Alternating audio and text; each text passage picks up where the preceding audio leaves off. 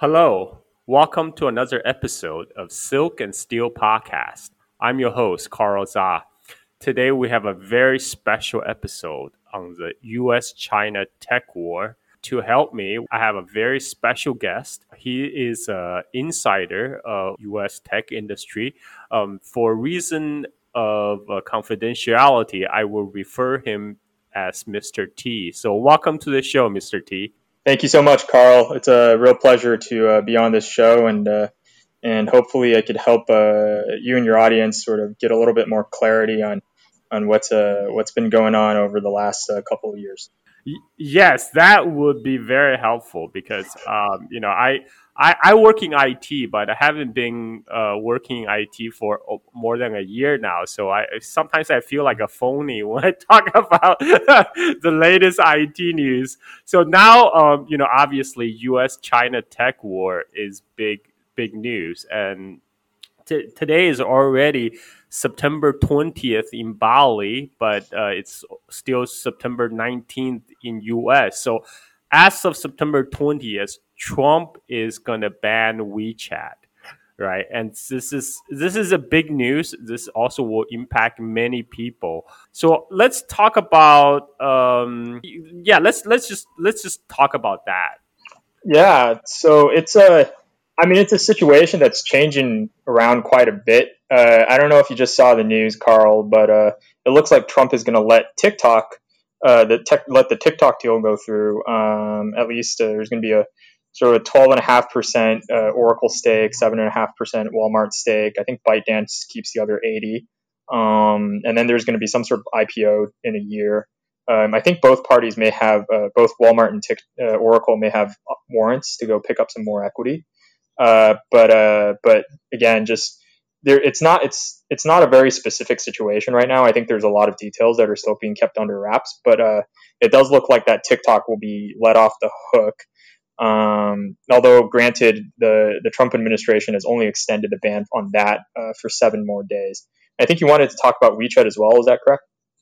Yeah, well, let's talk about TikTok uh, for now because this is an evolving story, as you say. And, uh, you know, originally the, Trump said he was going to ban TikTok from U.S. App Store. And now um, it, it, it, turns into a forced sale of, of TikTok by its parent company, ByteDance to U.S. company, uh, originally Microsoft, and now you know we have Oracle and Walmart jumping into the fray, and then it looks like ByteDance is actually going to maintain a majority stake. So what's going on here? Can, can maybe for my audience, uh, can you just go through like outline of uh, this TikTok ordeal from the beginning? Yeah, for sure. So so TikTok has been the center of some concern by the U.S. administration since 2018, right? Um, as as you might recall, like Facebook originally had tried to acquire Musical.ly, which was the parent application of what eventually became TikTok. Uh, but they were unable to do so because of antitrust considerations, um, or at least they were advised that it would be difficult to get it past antitrust. So ByteDance ended up acquiring that asset, right? Um, and then, uh, you know, ByteDance obviously expanded Musical.ly, merged it with Douyin, used a lot of different, uh, you know, pretty advanced uh, code essentially to enhance Musical.ly and the app and make it something that has become really a viral sensation, right? And the first sort of, uh, you could call it the first successful Chinese technology product within the United States. It's actually sort of 100% created and operated by a Chinese company. Um, and that's you know caused a lot of an increasing amount of concern, uh, both within I would say well within Silicon Valley specifically Facebook to a certain extent, and then also uh, more and more within uh, Washington D.C. Um, so there's been some folks within Washington that have you know sort of said on Twitter or privately confirmed that ever since 2018 at least the Trump administration has thought of TikTok as a problem. Um, and then through 2019, that got louder and louder, but a lot of it was still kept, you know, sort of far away from, you know, kind of official channels of communication. Um, then in 2020, you started seeing an increased sort of drumbeat of, you know, calls against TikTok. Now, some of this was actually hinted at by Stratechery, which is a blog that uh, this gentleman in Taiwan by the name of Ben Thompson runs, right? And Ben has been on a sort of an increasingly shrill crusade against TikTok uh, ever since mid 2019. Um, a large part of it is because Ben is very close to Facebook, and Ben naturally, you know, is very pro Facebook in a lot of his posts. Um, but also a large part of it is because Ben is in communication with some members of the administration as well. Um, so so he's been sort of an unofficial channel by which you know people can get a pulse for what's going on. Um, and after India banned TikTok within June of 2020 in response to the Galwan clash uh, and the fatalities, the Indian fatalities there, uh, the uh, the U.S. administration felt like either it had a green light or it felt like a, it needed to sort of one up the Indian side. So they ended up uh, they ended up uh, you know accelerating their demands to really ban the app, um, and uh, and that's kind of been that's kind of been you know kind of a summary of everything going up to the stage of banning the app. Now, before I move move further, did you have any you know follow up questions to that? Yeah, um, you know that you mentioned the Facebook angle. I think that's uh, that that that side of the story is not well reported in the media. I mean, the, the TikTok obviously the TikTok drive has many drivers behind the TikTok ban, but Facebook do play a significant role in this. Can you just uh, uh, go in a little bit details about you know how the Facebook opposition to TikTok influenced uh, the the ban? Yeah, so there's actually a Wall Street Journal article from August 23rd, 2020, which references a dinner that uh, Donald Trump and Mark Zuckerberg had uh, in September of last year. Um, and in the article, it states that in the private dinner at the White House, um, actually, I'm sorry, the private dinner was actually in October, although Zuckerberg and Trump had another meeting in September as well. But apparently, in the private dinner in October, uh, Zuckerberg had mentioned that the rise of Chinese internet companies threatened American businesses, and you know that the that that is essentially a bigger problem uh, to the U.S. the health of the U.S. republic essentially than reining in Facebook. Um, so if you recall, all through 2019, a lot of people were you know saying Facebook was a problem for you know, sort of uh, corrupting the democratic process, for enabling the rise of you know, political extremism, et cetera, et cetera. So part of their strategy to avoid antitrust or other content considerations was to you know sort of deflect the blame back onto China. So not only was this happening you know at the in sort of private lobbying like the Wall Street Journal article attests to, but also in terms of uh, in terms of public lobbying as well. So Sheryl Sandberg would go out to Congress and say, "Hey, China's a problem. You shouldn't break us up," etc. Um, and this is kind of an interesting situation because, you know, if you recall back in 2016, uh, back in 2015-16, Mark Zuckerberg was going jogging around Shanghai in Beijing, and he was uh, also he was trying to learn Chinese. In fact, he even offered to let Xi Jinping name his first name his firstborn child. I remember that. Yes. Yeah, uh, in an effort to break into the Chinese market. And sometime between 2016 and 2019, Zuckerberg did a 180. He felt that he was never going to get into the Chinese market, so he was going to do everything possible to prevent Chinese consumer internet companies from having a foothold in the U.S. market. Um, and uh, and I think this his position on TikTok is just illustrative of that sort of larger systemic position. Yeah, it's interesting because uh, for years, it's um, the the competition really um, is U.S. companies operating in China uh, find it harder and harder to compete with uh, domestic Chinese company in the Chinese market. Now, TikTok is the exception that it really gone global. It, it, like you say, it's the first kind of Chinese-made app that uh, that that seriously challenge like the the, the Facebook uh, Facebook dominance of the social media space, right? I mean, I mean, uh, you know, Facebook bought Instagram, and and uh, they really kind of felt the the heat uh, from from the TikTok capture of the youth market, and uh, you know, a lot of the public talks about TikTok, you know, talk about uh, concern of Chinese government collecting data, you know, on American teenagers. But a, a lot of that, uh, you know, it, it doesn't pass the smell test because obviously we we know where all the, the, the, Facebook is fully embedded with uh, with U.S. agencies. You know, they all the big tech companies in U.S. are, and and uh, you know we we are. Um, and I, I used to say, you know, like for if you're a Chinese citizen, yes, you probably should be concerned that you might be monitored and surveyed on Chinese social media. Um, but if you're an American citizen, you know, Chinese government have no jurisdiction over you whereas the NSA that is reading your emails do. So I mean, it, I think a lot of the um, a lot of the hysteria that's being whipped up in the media is just that. Uh, but what what do you think um, is the motivation for the U.S. administration? I mean, aside from the push by Facebook. I mean, I think there's a couple of motivations, and you got to unpack each of them individually, right? So there's the sort of commercial competition problem by Facebook. Um, there's also, I would say, you know, sort of, and this is sort of a longer term trend, but with the rise of increasing amounts of data encryption, um, more and more sort of mass surveillance is done at the application layer, right? It's not necessarily done at the network layer right? So like way back in you know call it the 90s, the 2000s, right? Before people started doing things like HTTPS, TLS 1.3, and other other sort of security techniques on a large scale, um, a lot of traffic, you know, sort of sent across the internet was sent in the clear, right?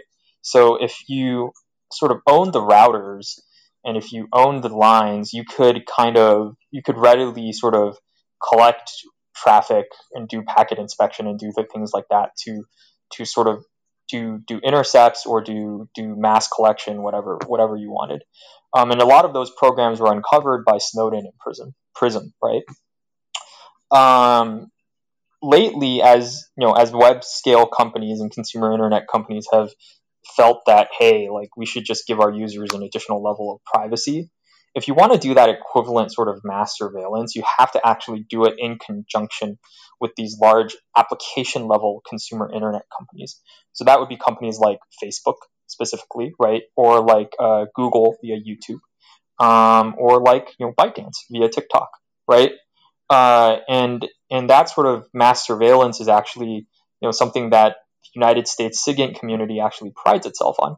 Um, so you know, it's a it's one of those things where you know there is there are elements of the intelligence apparatus within the United States and you know sort of other closely aligned countries that actually think of TikTok being under Chinese control as a surveillance problem. Um, and as a result, uh, you know, they don't necessarily want to sort of operationally cooperate with a company that's very closely affiliated with China, right? Because that would reveal their operational cadence to a degree to the uh, to a, to the Chinese government, right? Um, so they'll they'd much rather sort of you know be able to you know seek another solution up to including banning the app or forcing its sale in order to get a crack at that data without know sort of having to work with the Chinese.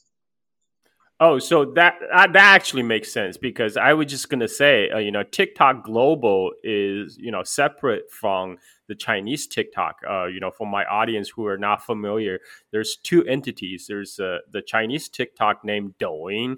That's uh, that's for the Chinese domestic audience, and for for people outside of China, there's TikTok right? And they're hosted in different places. So so in China, Douyin, uh, ser- you know, servers uh, hold their data in China, obviously. But my understanding is that TikTok US.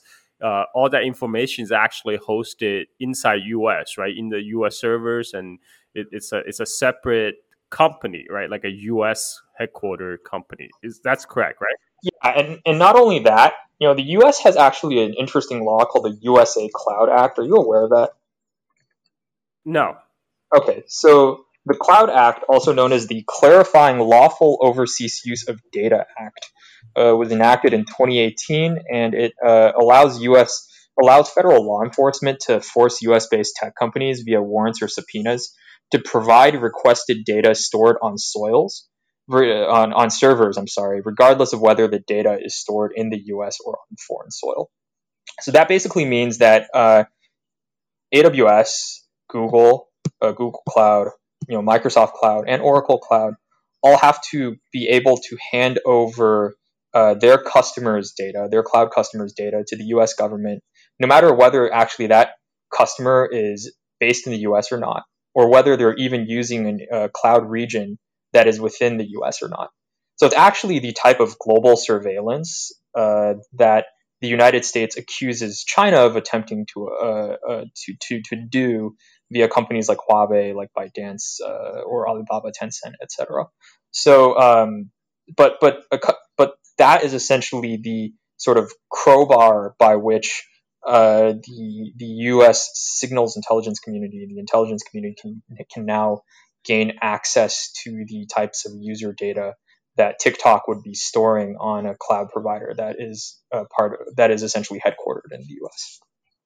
So, I mean, the in under U.S. law, uh, U.S. intelligence services already have the means to access the TikTok data. It, you are saying is that um, they're just uncomfortable uh, to to do it in such a way that uh, somehow the TikTok company is aware of how U.S. intelligence go about, uh, yep. you know, co- coercing the companies to giving up the data, and then, uh, okay, so that because that that actually, I think that's also related to the Huawei ban as well, right? Because you know Huawei was big in. Uh, uh, making up the, the uh, constructing the 5G infrastructure and and my understanding is that U.S. and the five countries intelligence agencies they kind of freaked out um, when they find out that uh, when they're gonna uh, if if they invite Huawei to participate in building out the 5G infrastructure,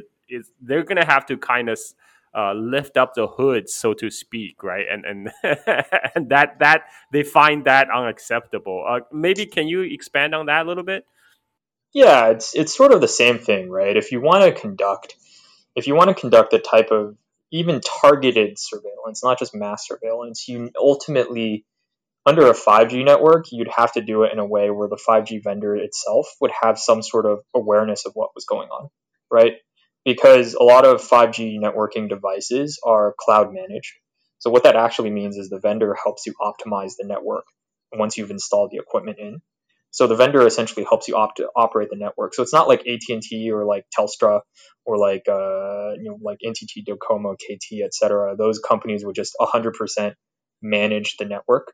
Um, you know, Huawei software would be involved in helping them manage that network, right? If they installed Huawei equipment. So if they were trying to use that to do what's called lawful intercept, you know, Huawei would have some awareness of that. Um, and under 5G, it would have a greater degree of awareness than it had under legacy architectures. So, so that's kind of that's kind of the context there. But I mean, for a long time, the the U.S. China tech cooperation was uh, was going fine, right? I mean, you know, Huawei they rely on the Qualcomm chips, and and you know they obviously the Huawei phone they they they rely on the Android platform, right? And and and for for for for a while, US was okay with that. You know why they change? Why why the sudden shift in attitudes? You know, it's uh it's it's partially I think due to Huawei's increasing technical competence. You know, as well as the changing nature of 5G networks itself, right? So, you know, the thing is like under 5G architectures instead of 4G architectures, and this is kind of getting kind of wonky. Um, the RAN itself, so that's the radio access network or all the cell towers, right, plus the baseband stations. Uh, those things have are doing a lot more sort of heavy lifting, you can say, in terms of uh, in terms of actually trying to determine how packets get sent around compared to the SP core, right? The service provider core.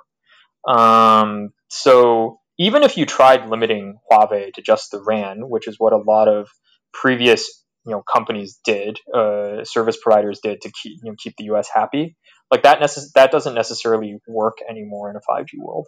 Um, Huawei is going to have some idea of what's going on. Um, the other thing is that uh, just just uh, generally speaking, the U.S. was concerned that uh, if they wanted to do other things with you know the 5G network, that because Huawei was the only company that offered an end-to-end architecture, so it could offer you the RAN, access, edge, all the way down to the SP core. They could offer you the fiber as well. They had a submarine fiber division as well, and they would offer you the phones as well. Um, that there was a concern that you know if the U.S. wanted to you know do anything in an SP that had like a end-to-end Huawei network, that Huawei again would be aware. A lot of this is just due to the fact that the United States just does not want you know China to be operation have any sort of operational peek under the hood into what you know their what their SIGINT agencies are doing around the world. So. So what we're, we're seeing basically is U.S. is pushing for a full tech decoupling from China, right? Like we're, we're it's a full spectrum banning of uh, full spectrum tech war, right? Banning China from banning Chinese, um, you know, infrastructure prov- provider like Huawei to you know, to to to a social media app like TikTok. But then, you know, the TikTok uh, case is very interesting because uh, now it looks like it's not going to be a full-on ban, you know, because you know there's that that for sale aspect of it. Um, why do you think is is that change? Is it because Trump is essentially a businessman and he's he treats this as a kind of a mafia transaction? why do you think that is? I think it's important to divorce Trump from his administration. I mean, I think you know it's important for people to understand that at least on matters of technology, Trump is not a hardliner, um, and and he's just he views things very transactionally. You know, things that Trump tends to get involved in, right? Things like Huawei. I'm sorry, not Huawei. Things like TikTok, uh, ZTE. Um, I'm sorry, what uh what other items has he uh, has he gotten involved? Those are the two that come to mind. Are things where you know there's a lot of bluster, and ultimately the Chinese side gets a reprieve. Um, but things where sort of Trump's uh, administration kind of takes the ball and runs with it. So that would be folks like Pottinger or Mike Pillsbury, Navarro, Pompeo, those guys, where they kind of you know get the ball and run with it. those are tend to be executed in a much more hardline manner, right? So that would be like Huawei is executed in a very hardline manner. Um, so so that's a that's kind of something that that you know, I think a lot of your listeners should be should be cognizant of. Yeah, and there's also um, I think a degree of difference between company like Huawei and Byte ByteDance, right? I mean, I think because ByteDance compared to Huawei is a lot, it's much more of a.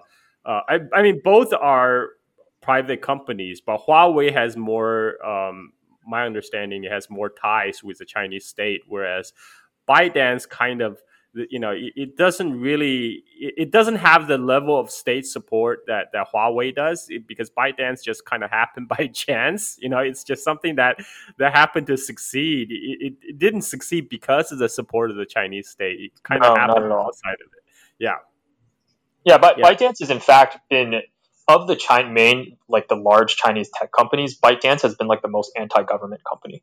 Like they they expressly have rejected and not worked with the Chinese government very closely. In fact, it got so bad back in like 2016, 17, 18. I think at one point, like the Chinese government was even threatening to ban ByteDance's apps inside China. Um, and then you know they sort of made made ByteDance you know sort of agree to to uh, some degree of of uh, essentially content mo- enhanced content moderation on Toutiao, which was their news app. Um, you know, back back in that time frame. So, uh, so so yeah, they're very much a very independent of the Chinese government type of company, and they still are to this day. Like culturally, so they're like their founder Zhang Yiming is very pro America he's known for being like that in, in the Chinese tech circles. I mean, he expressly admires Microsoft. He's a huge fanboy of Satya Nadella specifically. So, um, so it's a it's a very interesting situation. Uh, unfortunately, now past I think after this episode by this extortionate episode by Trump, um, you're going to see that you know ByteDance is going to be very much more closely aligned with the Chinese government, which of course is kind of a dumb outcome for America, but. Uh, but uh, no one ever sort of accused the Trump administration of having foresight. Um, yeah, so let's now talk about the WeChat ban because um, you know, whereas TikTok looks like it's um, there, there is some kind of got some sort of a reprieve, right? Because uh, uh, you know, we, the latest news is that you know Trump is allowing the Oracle deal to go through. So looks like there's not going to be an outright ban on TikTok, but but but WeChat, I under, as I understand, is going to be removed from the U.S. App Store, um, uh, like as of either tomorrow uh, or I, am not sure if it says September 20th. I don't know if it's the end of the day or the beginning of the day. So specifically, what happens is that WeChat is cut off uh, from from app stores. It's also cut off from CDNs and hosting providers or uh, internet ISP ISP uh, ISPs, right? So uh, you know what that kind of means is what that kind of means is a couple of things. One, what does an app store actually do for a mobile app?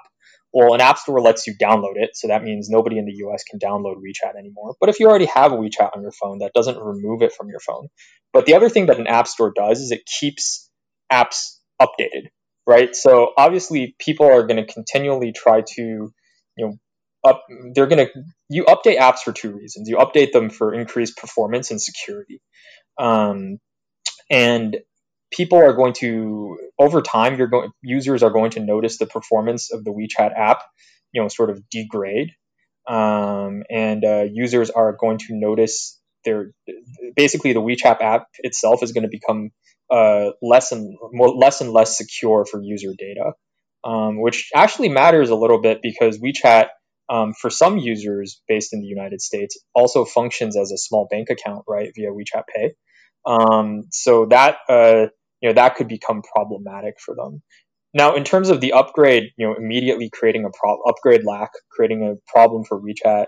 You know, iOS is actually Apple's producing a new iOS system. I believe it's iOS 14, if I recall correctly. Yeah, Apple's going to come out with iOS 14, and you know, within each sort of iOS update, you know, they'll change how iOS works with the applications on top of it. So the app developers have to put out updates to their apps in order to make them compatible with the new new version of iOS. Obviously, WeChat can't do that for its users in the US anymore. So specifically for Apple users of WeChat in the US, their experience is going to immediately begin to degrade. Um, maybe for Android, it might hang on for a little bit longer. Who knows? Um, but that's on the up- lack of upgrades and the, being cut off from the App Store. The other big hit against WeChat is really against being cut off from CDNs. So the reason people need CDNs or apps need CDNs is if they're doing multimedia heavy uh, workloads, so things like video chats, that sort of thing, they'll need an intermediate CDN to do caching and compression uh, for that application. So that basically shrinks the video stream before it gets sent all the way across the Pacific Ocean or all the way on a on a on a long distance fiber line. Uh, and and if you can't do that, uh, you're going to find the sort of multimedia heavy experience meaningfully degrade, right? So video calls, for example, between the US and China via WeChat might become next to impossible after September 20th, but you can still send text messages.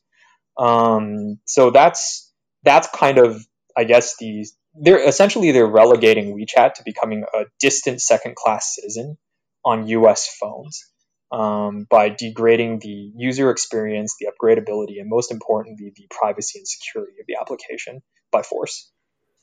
Now, WeChat, unlike TikTok, is uh, you know in you know TikTok is actually primarily used by the Chinese people or the Chinese Americans to keep in touch with their families inside China. You know, I, I only ever use WeChat to talk with my family and friends either in China or with my parents in United States, right? And and why? So I I I you know I don't even understand what is the point of banning WeChat in U- U.S. because it's such a it's you know it's it, it, it doesn't have the kind of impact that TikTok does, right? I mean, TikTok, talk, everybody use TikTok. A lot of the, the the Zoomers are on TikTok, but WeChat is very specific demographics. It's Chinese and Chinese Americans. So so why the WeChat ban? So I think there's, and I'm just I'm just spitballing on this one. I don't I don't really have a lot of insight into the motivations around it either. but I would guess it's around two things, right? The first is that they hope that they can get a bunch of Chinese users um, or users of WeChat in the US to migrate to another messaging app and then force those force their contacts within China to also download that messaging app, right? What they want to do is they want to sort of, you know, forcibly start cracking open, you know, China's uh, great firewall to new messaging apps, right? So that's that could be a that could be a point that could be one aim, right? Um, but you know that's a very niche aim, right? Because there are other ways to communicate uh, between the United States and China that don't even involve an app that you can do via you can do FaceTime, right? Obviously, you don't need you don't necessarily need WeChat to do video calls, um, and FaceTime has all never been blocked uh, between the U.S. and China. So so that's uh, that's uh, that's one, right? Um, the other thing, obviously, is that uh, they could believe that communications via WeChat between Chinese people in the U.S. and people in China are too hard to monitor, um, or that again, if they wanted to monitor those communications, they'd have to work with Tencent. Um, so, and they don't want to do that. They'd much prefer everybody just go to an app uh, based in another country where that where they can go monitor it. Something like Line, for example, right, which I think is, uh, I believe, is Japanese, right? So, uh, so all they have to do is, uh, all they have to do is, uh, uh, I'm sorry, is Line Japanese? Uh, yes, Line is Japanese. Kakao is South Korean, right? So, so you know, by migrating it into something like that, they can just essentially force you know people onto an app that's more easily monitored by the U.S. intelligence community. Uh, I'm sorry. I mean, knowing the kind of the language skills possessed by you know the, the kind of the Chinese language prof- proficiency within U.S., I highly doubt they were ever going to be able to monitor you know the Chinese language communication effectively inside United States. I mean, come on. I really push back on you there, Carl. Like, uh, you know, with with new with the rise of new machine learning techniques, um, it's actually getting exponentially easier each year to go and do mass monitoring of you know video and audio communications. So, um, I think eventually we'll get there, but I I think we're at least five years away from any kind of meaningful, you know, like.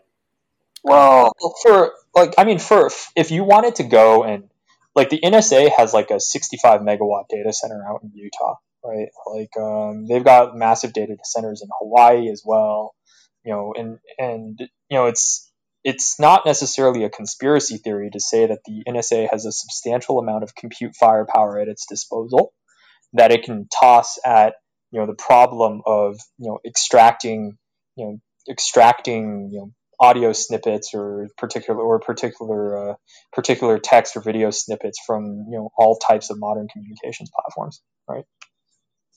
Well, yeah, that's okay. So for NSA, you know, capturing and storing our data has never been a problem. But I remember um, a, a, kind of side effect of the Snowden file leak is that uh, you know, and NSA they they store all the our emails or electronic communication, but data mining is a problem, right? It's it's actually to uh, get any meaningful data out of all these kind of noise because most of the you know most of the chats are just just banters right? I mean like it's it just just signal noise. I mean it's like i i i don't believe we are there yet. I think we're at least five ten years away from um, from them being able to meaningfully mine any kind of meaningful information out of all these data they gathered. But uh, we, we digress because I, I want to get back to the tech war. Um, and and now now I'm want to like talk about kind of the what possible uh, response by China and what impact on the, the, the Chinese companies will be. I mean, the you know well, first one is Huawei, right? I mean, like right. US is basically out to kill Huawei because not yep. only Huawei, you know, not only the Huawei, uh, uh, uh is a CTO or CFO, uh, Meng Wanzhou was yeah CFO. Yeah, so Meng, Meng Wanzhou, right, the daughter of uh, of Huawei founder, not only was she detained in Canada, put under house arrest, Um, and but U.S. is also banning Qualcomm from from supplying uh, chips to Huawei, and and now now U.S. is pressuring. Uh, you know, Taiwan Semiconductors also to stop doing business with Huawei, right? Which is a big problem because Huawei phones, uh, they even even if Huawei do their chip design in house, they still rely on foundries like in Taiwan to actually physically make those chips.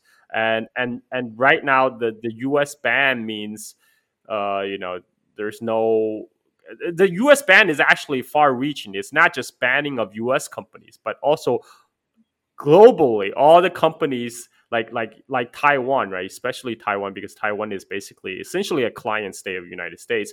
You know, to to ban the, the, the Taiwan semiconductors from doing business with with Huawei. So, is Huawei going to survive? That, that, that's my biggest question. So I think it's an open question as to whether Huawei survives. Actually, you know, I think Huawei will survive in some form, but it's an open question as to how much they're going to get uh, have their presence reduced by the sanctions. I think the sanctions are going to meaningfully degrade their capabilities in a number of areas, right? Um, at the very least, uh, their their top of the line chipsets or whatever is going to succeed the Kirin 9000, which is their top of line mobile SoC, that is going to not that that's gonna it's gonna be very hard for them to actually ship any of that, right? So all the effort that the folks at HiSilicon, which is their silicon design arm, uh, put into actually designing a successor there, that's just not going to be around. Whereas uh, you know their competitors like Apple and Samsung will still be able to ship uh, SoCs that are fabbed on five nanometer or in Samsung's case seven or eight nanometer processes. Uh, so so Huawei's you know competitive advantage there is going to wither away, right? And it's kind of sad because HiSilicon itself uh, last year broke into the world's top 10 of, you know, IC or integrated circuit design houses for the very first time. And that, uh, and in fact, they were the first Chinese company to ever break into the top 10 by revenue volume, by revenue, right? Um, and that uh, that's an accomplishment because you know predominantly those are you know U.S. South Korean companies, right? um, and uh, U.S. or South Korean companies, and that's sort of the pinnacle. You can think of it as the pinnacle of the hardware value chain, right? That's where all of most of the profits in hardware accrue to. And for a Chinese company to climb the value chain to that pinnacle, that was really an accomplishment. But now they've just been cruelly sort of murdered, for lack of a better term, um, by by these U.S. secondary sanctions, which I think is what you're alluding to. Um, now they can still work with SMIC uh, knock on wood, they can work with SMIC, although the US is still pressuring SMIC, uh, China's semicon foundry, not to work with them. But SMIC is, at the very best, only capable of limited production runs on 7 nanometer, not the 5 nanometer that uh, node that, uh, that TSMC has. So, um, so Huawei is going to be meaningfully crimped there. Now, granted, they can still ship a lot of mid-range phones, right? but their consumer business in the top end is going to be is probably going to probably going to die right it's going to be hard for them to have that business um, as for you know their networking equipment which ironically is the area of the biggest us concern i think they've stockpiled enough chips and components where that's not going to be meaningfully affected for a couple of years at least um, so so it's kind of strange but you know the us is essentially attacking the part of huawei that you know where its intelligence community should be least concerned about. But uh, but it's a it's a it seems to be a strange. It, it just seems to be sort of almost collateral damage as part of their larger effort to degrade Huawei's capabilities as a company. Uh, so what you're saying is Huawei's 5G business won't be affected as much as its uh, consumer-facing phone business. Yes, because the reason is like the reason you need small semicon nodes uh, is because uh, you need power efficiency. Power efficiency is just uh, sheer amounts of sort of operate floating point operations per watt, um, and and uh, network equipment is a little bit less sensitive to power efficiency needs than mobile devices, which obviously run off batteries. So that's the that's the main thing there. Now, I mean, what we see here is, you know, U.S. basically still leveraging its uh, tech dominance uh, into punishing any potential competitor, right? Because you know, U.S. right now, U.S. company Google, Apple, they they basically have a duopoly in you know in the in the uh, platform, right? That you know, in you, your Android and and Apple is a duopoly, right? I mean, you know, you you either have the Google Store or the App Store. Uh, you know, as the TikTok and WeChat um, case show, you know, U.S. can opt to ban your apps, any Chinese app from these uh, app stores, and what I mean, do you think China to in response is that going to force China to be more um, self-reliant and, and, build its own technology stacks? And and if, if if China does that, would that you know does China have enough time to to to do that and and still save these Chinese companies? So I think uh, I'm going to be real blunt here. My my forecast is not all the Chinese companies are going to make it through, make it out of this. But at the same time, I think China will be successful uh, overall in terms of you know uh, essentially gaining full tech independence, you can say, and then also perhaps uh, reaching the leading edge of technology to essentially directly challenge the American tech stack, for lack of a better term. Um, you know, specific to things like you know Apple and Google, obviously, you know if you look at the State Department's Clean Network Initiative, two of the initiatives are called Clean Store and Clean Apps, right? And one is about saying, look, you know, U.S. Uh, U.S. Uh, U.S. mobile app stores should not have Chinese apps. That's Clean Store, and then Clean Apps is the other way around, is saying. Uh, U.S. application developers should not put their apps on Chinese app stores. So that's specific to Huawei's App Store, right? So it's it's it's interesting that essentially the uh, Android iOS duopoly, uh, the Apple Google duopoly, is now being enshrined in U.S. foreign policy as a as like a clear foreign policy doctrine of the U.S. government, right? Um, so so it's it's very clear that the United States is now evolving its policy in that direction. But I do think that China can eventually, you know, sort of replace that and replicate that.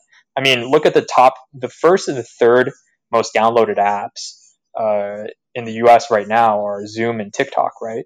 Zoom was developed by a Chinese American, right? And TikTok was developed by a Chinese company. And I think that's just a tip that's just a sort of leading edge of the spear. You're just going to see more and more of these of Chinese more and more Chinese presence in the consumer internet space as the next couple of years go on. Um, and uh, and I think no amount of bans from the U.S. government is actually going to alter that fact. In fact, by uh, by forcing Chinese companies to become more self reliant, they in fact may accelerate that fact and make China a more formidable competitor down the road. Okay, I'm gonna fact check you for a second. So Zoom is American company, right? I mean, the, the Zoom yep. founder is is Chinese American, but he has American citizenship. Well, and, most of their engineers are based in China, if you recall. Ah, okay. So, so do you think uh, Zoom is going to be under pressure from U.S. government soon? Well, as long as Trump sticks around and Zoom keeps all of its operations on Oracle Cloud, it looks like Oracle Cloud is the uh, is the magic umbrella or Krisha in Russian mafia terms for uh, for protecting yourself against for protecting yourself against this administration. Okay, so this is a good uh, segue into talking about the durability of U.S. policy toward China, right? I mean, we, we're seeing a, a sharp deterioration of U.S.-China relationship under the Trump administration. Um, granted, force for confrontation was set long before that. I mean, I think uh, it started with Hillary's uh, pivot to Asia back in 2011, 2012. But you know, it's it's under Trump that this relationship really taking a nosedive. Um, and some of it is because of domestic politics, right? I mean, like obviously, uh, you know, Trump is playing blaming China card to distract all the all the problems that the U.S. is currently facing. Um, now we're approaching the election in a couple months. Uh, you know, November election is just around the corner. What do you see going forward? Um, you know how, how much of this uh, current trajectory of tech war is going to be maintained past November. Following is a bonus segment for my patrons on Patreon. To listen to it, go to Silk and Steel Podcast on patreon.com, where for $5 a month, you will receive premium content like this, as well as early release episode before they have been released to the public. I put a lot of effort into making this podcast, and I do ask you for your support. Thank you for listening, and I hope you subscribe. Bye bye.